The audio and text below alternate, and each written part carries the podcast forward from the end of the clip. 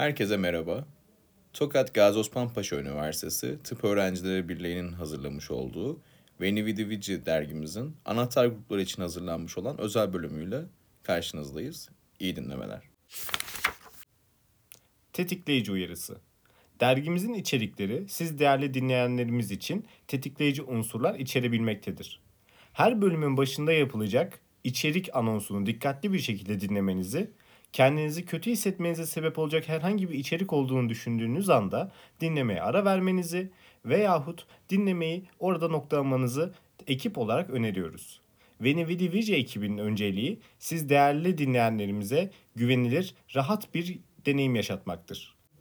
Keyifli dinlemeler. Değerli Veni Vidi Vici dergi dinleyicileri, bu sayımızda herkesin ilgisini çekebilecek bilimsel, kültürel ve sanatsal içeriklerle çeşitli konulardaki bilgilendirici ve eğitici yazılara, eğlence köşelerine, yorucu ve sıkıcı günlerinizde sizlere mutluluk katabilecek birbirinden harika önerilere yer vermeye çalıştık. Dergimizi hazırlarken biz çok keyif aldık. Umarım siz değerli dinleyicilerimiz de dinlerken keyif alır, beğenir ve takip etmeye devam edersiniz. Yeni sayılarda buluşmak ümidiyle sağlıcakla kalın. Sevgilerimle ve Nevi Divici dergi takımı. Vebalar. Bu dünyadaki en yazılı katillerin hikayesi. Bu bölümümüzde İspanyol gribinin semptomları, gelişim aşaması ve sonlanmasından bahsedeceğiz. İspanyol gribi ya da İspanyol nezlesi 1918 ile 1920 yılları arasında H1N1 virüsünün ölümcül bir alt türünün yol açtığı grip salgınıdır. İspanyol gribi 500 milyondan fazla kişiye bulaşması sonucu 18 ay içerisinde 50 milyon dolayıyla insanın ölümüne sebep olarak insanlık tarihinin bilinen en büyük salgınlarından biri olmuştur. İspanyol gribinin bir özelliği zayıf, yaşlı ve çocuklardan çok sağlıklı genç erişkinlerin etkilemiş olmasıdır. Birinci Dünya Savaşı'nın son aylarında tüm dünyayı etkisine almış, hatta kimi tarihçilere göre 4 yıl süren savaşın sona ermesinde önemli bir etken olmuştur. Salgın, İspanya'da başlamasına rağmen İspanyol nezlesi olarak adlandırılmasının sebebi ise İspanya'nın Birinci Dünya Savaşı'na yer almamış olması ve askeri sansür nedeniyle diğer Avrupa devletlerinde salgından söz edilmezken İspanyol basınının salgın konusunu ilk kez gündeme getirmiş olmasıdır. İspanyol gribine bağlı olarak kişilerde oluşan ve ölümcül bir seyir, seyir izleyebilen belirtiler genel itibariyle şu şekildedir. Burun kanaması, nefritik sendrom gibi böbrek problemleri, zatüre, beyin dokusunun iltihaplanması, 40 dereceye geçen ateş ve koma. Pandeminin seyri esnasında yaşamı tehdit eden bu belirtiler herhangi bir sınıf farkı gözetmeden toplumun her kesiminde ağır sonuçlar meydana getirmiştir. Yani veba faşist değildir. Yeni iş gücü kadınlar. İspanyol gribi ardından belki 14. yüzyılda yaşanan kara veba salgını sonrasında feodalizmin düşüşü gibi büyük bir toplumsal dönüşüm yaşanmamış olabilir. Ama kesin olarak bir şey birçok ülkeyi toplumsal cinsiyet rollerini kökünden sarsmış olmalı. Texas Üniversitesi'nden araştırmacı Kristen Blackburn'un Amerika Birleşik Devletleri'nde ölümcül sonuçlar ortaya çıkan iş gücü sıkıntısının ardından kadınları çalışma haklarının yolunu açtığı söyleniyor. Ve kadınlar 1920'ye gelindiğinde ülke çapında toplam iş gücünün %21'ini oluşturmuştu diyor. Aynı yıl Amerikan Kongresi Amerikan kadınların oy verme hakkını tanıyan anayasa değişikliğini yani 19. maddeyi kabul ettiler. Gribin çalışma hayatındaki bir başka etkisi iş gücü sıkıntısı nedeniyle bazı ülkelerde işçi sendikalarının güçlenmesi ve yine bazılarında işçi ücretlerinin arttırmasında yol açtı. Sokağa çıkma yasakları ve sosyal mesafe işe yaradı. Ünlü bir iki şehir hikayesi vardır. 1918 yılının Eylül ayında Amerikan şehirlerinde savaşı finanse etmek için basılan devlet tahrirlerinin promokasyonu için geçit törenleri düzenleniyordu. İspanyol grevi yayılmaya başlayınca iki Amerikan şehri Philadelphia ve Santa Louis bu konuda çok farklı iki yaklaşım seçti. Philadelphia geçit töreninin planlandığı şekilde yaptı. Santa Louis ise iptal etti. Bir ay sonra Philadelphia'da İspanyol gribinden 10 bin aşkın insan ölmüş, Santa Louis'de ise ölümler 700'e kalmıştı. Bu karşılaştırma sosyal mesafe önlemlerinin salgınlarda işe yarayan bir strateji olduğunu tezini güçlendiriyordu. 1918'de birçok Amerikan kentinde alınan önlemleri karşılaştıran bir araştırmada kamusal toplantıları yasaklayan, tiyatroları, okulları ve kiliseleri daha erken kapatan şehirlerde ölüm oranlarının daha düşük olduğunu gösteriyor. Ayrıca 1918'de alınan sokağa çıkma önlemlerini inceleyen bir grup Amerikalı iktisatçı, daha sık önlemler alan kentlerin salgından sonra ekonomik olarak da daha hızlı canlandığını ortaya koydular. Ömer Aşa ne oldu? Bu bölümümüzde ünlülerin başına gelmiş olan ender hastalıklardan bahsedeceğiz. Ömer Aşık Onu birçoğumuz 2010 FIBA Dünya Basketbol Şampiyonası'ndaki 6. jenerasyonun pivotu olarak tanıyoruz. 2.13 boyunda ve 116 kilogram ağırlığında pot altındaki güvencemiz. Kısaca kariyerine göz atmak gerekirse profesyonel kariyerine 2005-2006 sezonunda o zamanki adıyla Fenerbahçe Ülker forması altında başladı. Ardından bir sezon Alpella'da kiralık olarak oynayan Aşık sezon sonunda yeniden yuvaya dönüş yaptı. 2010 FIBA Dünya Basketbol Şampiyonası'nın adından söz ettirdi ve Amerikan Basketbol Ligi NBA'in yolunu tuttu. Turkish Hammer, Aşık and Destroy gibi lakapları bulunan Aşık, 2010 17 sezonlarında Chicago Bulls, Houston Rockets ve New Orleans Pelicans formalarını terletti. 2017'de bir maç için takımında Meksika'ya giden Aşık burada Crohn hastalığına yakalandı ve tedavi altına alındı. 1 Şubat 2018'de Chicago Bulls'a takasla geri döndü. 2018'de Bulls'a transfer olsa da yalnızca birkaç maça çıkabildi ve 22 Eylül 2018'de Bulls Ömer Aşık'ın kontratını feshetti. Şu anda 35 yaşında olan Aşık basketbolu Crohn hastalığından dolayı bırakmış bulunmaktadır. Peki nedir bu Crohn hastalığı? Crohn hastalığı bağırsağın tüm katmanlarını kapsayan, inflamasyon karakterize olan, genellikle 15-30 yaş arası görülen, malignite riski olan inflamatur bağırsak hastalığıdır. Tıptaki gelişmelere rağmen inflamatur bağırsak hastalığının iki temel formundan birisi olan Crohn hastalığının Patogenezi ve etiyoloji henüz tam olarak anlaşılmamış ve multifaktöriyeldir. Bağırsak tıkanıklığı, fistül ve karın içi hapseler gibi ciddi komplikasyonlara yol açabilir. Crohn hastalığına neyin sebep olduğu henüz tam olarak bulunamamıştır. Ancak otoimmün tepki sonucu sindirim sistemindeki bakterilerin yanlışlıkla bağırsak sistemini tetikleyebileceği düşünülmektedir. Bu bağışıklık sistemi tepkisi Crohn hastalığına yol açan iltihaplanmalara yol açabilir. Kalıcı ishal, karın bölgesinde kramp ve ağrı, hızlı kilo kaybı, halsizlik, şişkinlik hissi, rektal kanama, bacaklarda kırmızı, ağrılı, şişmiş, cilt lekeleri ve ağız ülseri Crohn hastalığının belirtileri arasındadır. Crohn hastalığını teşhis etmek bazen zordur çünkü belirtileri başka hastalıkların belirtileriyle benzer olabilir. Yapılan fiziksel muayeneler ve laboratuvarlar, kan, idrar ve dışkı tahlilleri sonucu eğer Crohn hastalığından şüpheleniliyorsa doktor tanıyı kesinleştirmek için hastayı bir gastroenterolog uzmanına sevk edebilir. Hastalığın teşhisi için kolonoskopi, endoskopi, biyopsi, MR veya tomografi taramasına başvurulur. Crohn hastalığının kesin bir tedavisi yoktur. Ancak belirtileri kontrol altında tutabilen veya azaltabilen tedavi seçenekleri vardır. Bu tedaviler hastalığın şiddetine ve belirtisine göre düzenlenir. Genellikle karın bağırsak mukozasındaki iltihabı baskılayan ilaçlar kullanılır. Hastalığın şiddetine göre tek ya da birçok ilaç bir arada reçete edilebilir. Aminosalisylatlar, steroidler ve bazı biyolojik ilaçlar kullanılabilir.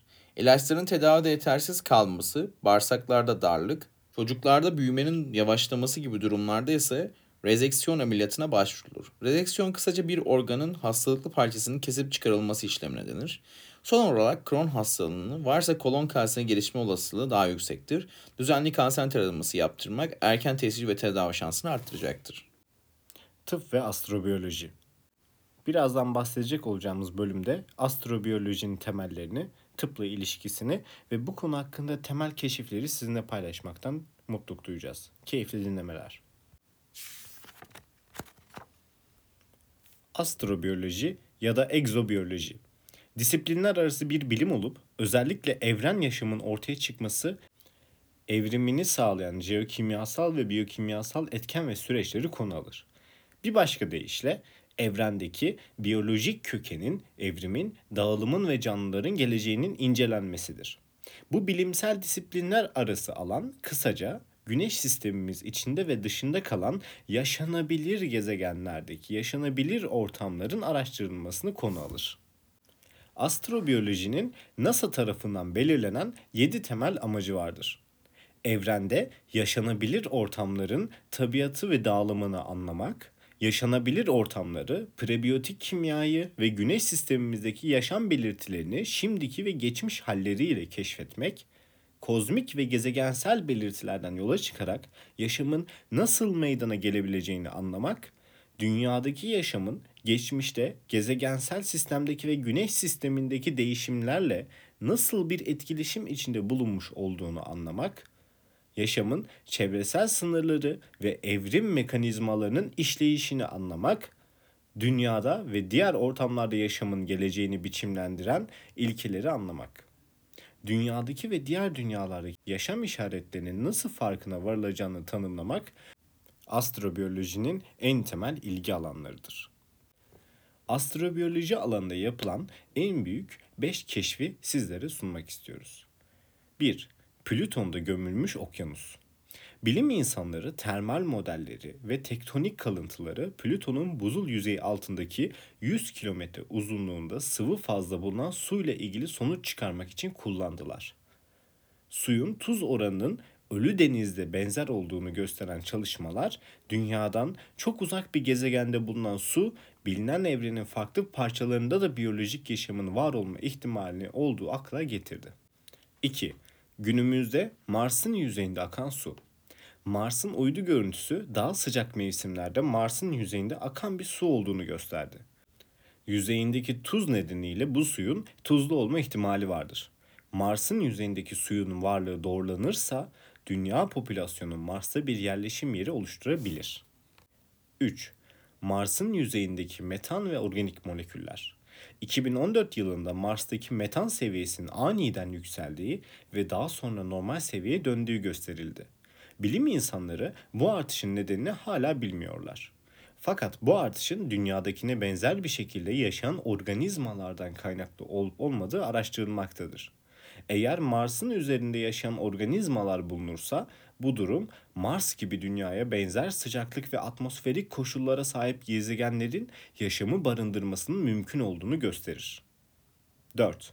NASA tarafından keşfedilen 3 öte gezegen. Öte gezegen, Güneş sistemimiz dışındaki gezegenleri kapsayan bir tabirdir. 2013 yılında Kepler Uzay Teleskobu tarafından bizim güneş sistemimiz dışında boyut olarak dünyadan büyük ve bir yıldızın çevresine dönen 3 gezegen keşfedildi. Bu gezegenlerin koşulları ve yaşam ile ilgili bir işaret taşıyıp taşımadıkları hala araştırılmaktadır. Bunun gibi daha fazla gezegen keşfedildikçe başka bir gezegenle ilgili yaşam ipuçları bulma ihtimali artacaktır. 5. Güneş sistemimiz dışında tespit edilen radyo sinyali. 2015 yılında US Berkeley radyo dinleme ekibi radyo teleskop kullanarak bizim güneş sistemimiz dışında bulunan bir gezegenden sıra dışı şekilde güçlü bir radyo frekansı gözlemledi. Sinyal geçişliydi ve sürekli değildi. Fakat sinyalin kaynağı belirlemeye yönelik çalışmalar sürüyor. Bu sinyal dünya dışından ise bir kara delikten, nötron yıldızından ya da dünya dışı zeki bir yaşamın varlığından kaynaklı olabilir. Mars'ta yaşam. Mars doğası. Öncelikle Mars koşullarından bahsederek başlayalım. İlk Mars yolcularının Mars'a yapacağı yolculuk en az 6 ay. Orada Mars doğasının insan yaşamına uygunsuzluğundan dolayı bir yaşam mücadelesi başlayacak. İlk gidecek insanların Mars'a ulaşması orada habitat ve teçhizat kurup daha sonra gelecek insanlar için hazırlık yapma süreçleri çok uzun yıllar alacaktır. Şu anki en hızlı planlar bile 2030'lu yılların sonundan önce Mars'a inecek ilk insanı göremeyeceğimiz yönündedir. Mars, atmosferin yüzey yapısı, soğukluğu, radyasyon miktarı gibi sebeplerden dolayı insan yaşamı için neredeyse tümüyle düşman bir çevreye sahip. Mars'ın atmosfer kalınlığı dünyanın atmosfer kalınlığının %1'i olduğu için bu durum güçlü fırtınaların olmasını engelliyor. Dünya atmosferinde %78 azot ve %21 oksijen olmasının yanında Mars atmosferinde %96 civarında karbondioksit bulunuyor. Dolayısıyla her ne kadar oksijen bulunuyor olsa da karbondioksit halinde bulunduğundan dolayı oradaki havadan direkt nefes almak diye bir şey mümkün olmayacaktır. Mars'ta yaşayanlar dışarı çıkarken sürekli oksijen maskesi takmak zorunda kalacaktır. Anatomik zorluklar Mars, dünyanın yaklaşık yarı büyüklüğüne sahip, kütle çekimi de 1 bölü 3 oranında daha düşüktür. Düşük kütle çekiminin olması orada uzun süre kalacaklar için tıbbi zorluklar çıkartacaktır. Şöyle ki, Uluslararası Uzay İstasyonu'nda uzun yıllardır yapılan deneyler gösterdi ki bazı organlar dünyada karşılaştıkları zorluklardan dolayı güçlenmek yerine mikro çekim ortamında kendilerini kullanılmadığını fark ettiklerinden dolayı eriyorlar. Yani kullanılmayan organlar işlevlerini yitiriyor ve kolay şartlara adapte olan organlar zorlu koşullarda kendilerini devam ettirme yetilerini kaybediyorlar. Uzaydaki ağırlığımız dünyadaki ağırlığımızdan çok daha düşük olduğu için kemiklerimiz bizim dünyadaki kütle çekiminden kaynaklanan baskı altına girmiyorlar ve her ay ölçülebilir miktarda kemik erimesi yaşanıyor. Bu erimenin sonucunda vücut belli bir süre sonra kemik erimesini durduracak mı yoksa örneğin 100 ay sonra kemiklerini tamamen kaybedip bir balona mı dönüşecek henüz bilmiyoruz. Bunun yanında kısa sürede bile %20'ye varan kas kütlesi kaybı büyük sorunlardan bir tanesi. Astronotlar mikro çekim ortamında kas ve kemiklere pek de ihtiyaç duymadan vücudun bu kayıplarını engellemek için günde 2,5 saatlik yoğun egzersiz yapıyorlar. Dünyaya geri dönen astronotlar kas kütlelerini kısa zamanda yeniden kazanıyor olsalar da kemik kaybı kolay kolay geri getirilemiyor. Astronotların inişin hemen ardından tekerlekli sandalyelerle taşınıp sonrasında fizik tedaviye giriyorlar. Kısa vadeli uzay yolculuklarında sorun olmasa da uzun uzay yolculukları büyük sorun çıkartıyor. Mars'a yolculuk en az 6 ay sürecek. Öte yandan Mars yolculukları için Mars-Dünya arası her 26 ayda bir yaşanan yörüngesel yaklaşma beklendiğinden dolayı Mars'a varacak astronotlar orada en az 2 yıl yaşamak zorunda kalacaklar. Dolayısıyla oradaki kütle çekim dünyanın üçte biri olduğundan farklı bir çekim ile karşılaşacak astronotlar bu sürece uyum sağlamakta ciddi problemler yaşayacaklardır. Mars'ta doğacak ilk bebek. Dünyada çok normal gelişen gebelik ve doğum süreci bu durum acaba Mars'ta nasıl olurdu diye hiç düşündünüz mü? Mars'ta doğacak bir bebeğin tıbbi, genetik, psikolojik veya fiziksel durumları nasıl etkilenecek? Henüz uzayda hamilelik yaşayan bir anne adayı da olmadı. Uzayda gerçekleşecek bir gebeliğe dair zorluklar dünyada hamile kalmış bir kadın uzaya çıkartmak, ona 6 ay sürecek uzay yolculuğu sırasında günde en az 2,5 saat ağır egzersiz yaptırmak ve hamileliğin sonlarına doğru Mars'a iniş yaptırmak hiç mantıklı gelmiyor kulağa. Zaten yolculuk sırasında da büyük oranda radyasyona maruz kalacağından bebeğin rahimde gelişimi çok olumsuz etkilenecektir. Dolayısıyla Mars'ta doğacak ilk bebeğin annesinin Mars'ta hamile kalması ve hamilelik dönemini Mars'ta yaşaması çok daha kolay bir süreçtir. Hamile annenin dünyada ihtiyacı olan hemen her şeye Mars'ta da ihtiyacı olacaktır. Radyasyondan korunmak için muhtemelen uzun süreli yer altında yaşaması gerekecektir. Bir şeyi aşerdiğinde herhangi bir şekilde karşılanamayacağı için bu süreçte annenin psikolojisini olumsuz etkileyecektir. Bir çocuk sağlıklı bir şekilde Mars'ta, Mars şartlarında doğduktan sonra mecburen uzun süre Mars'ta yaşamak zorunda kalacaktır. Babasının da başka bir Mars astronotu olduğunu düşünürsek çocuktan sadece anne ve babam mı sorumlu olacak yoksa kolonideki herkes mi sorumlu olacak? Etik olarak bile tartışılması gereken birçok konu mevcuttur.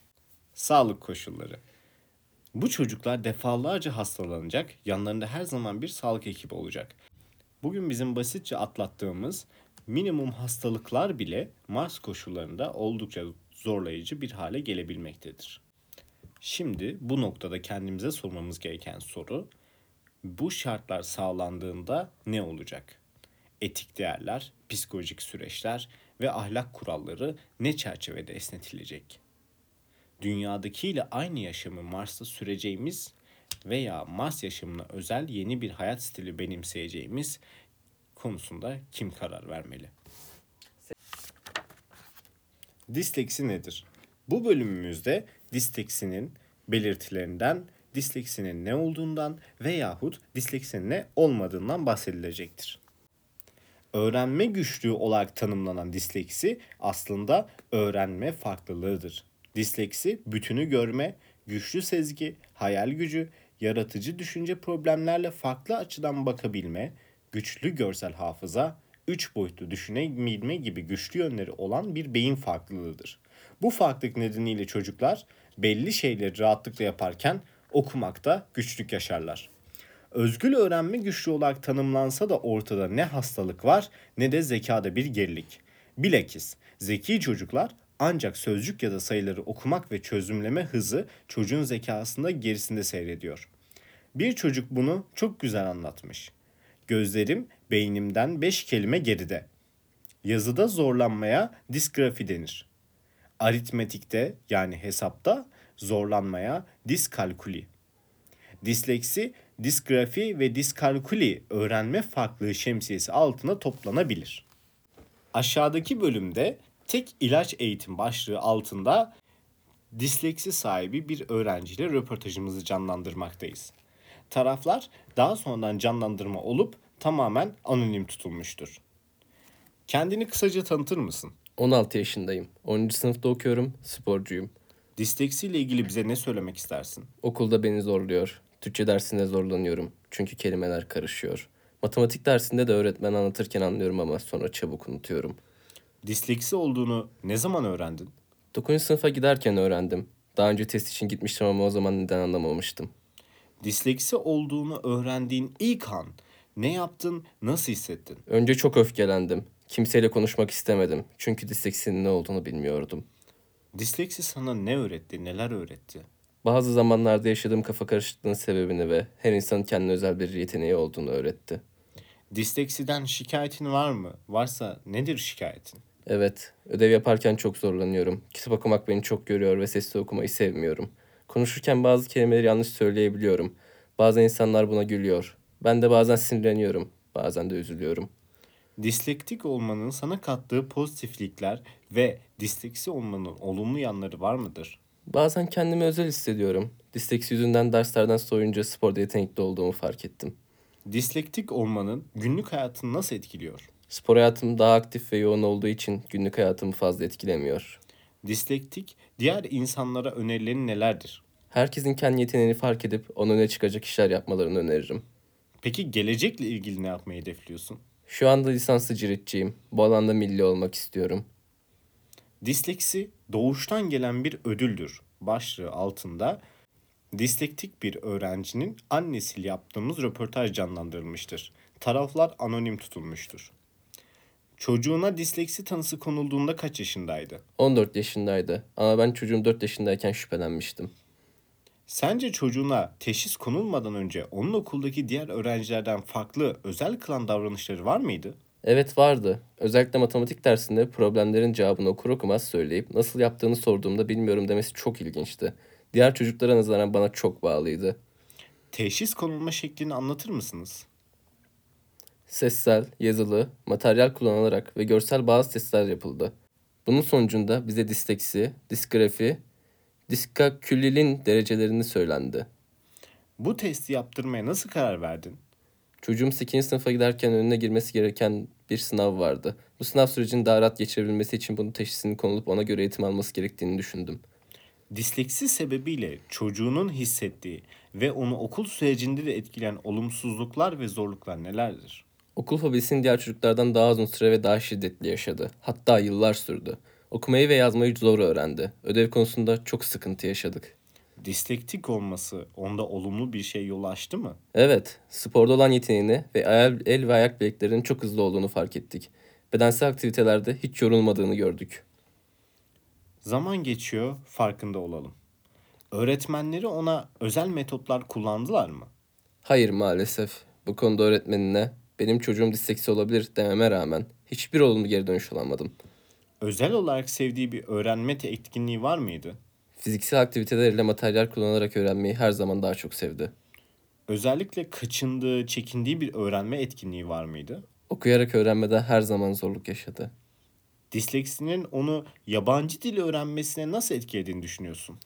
Türkçe ezberde iyi olmamasına rağmen yabancı dilde rahatça ezber yapması beni hep şaşırtmıştı.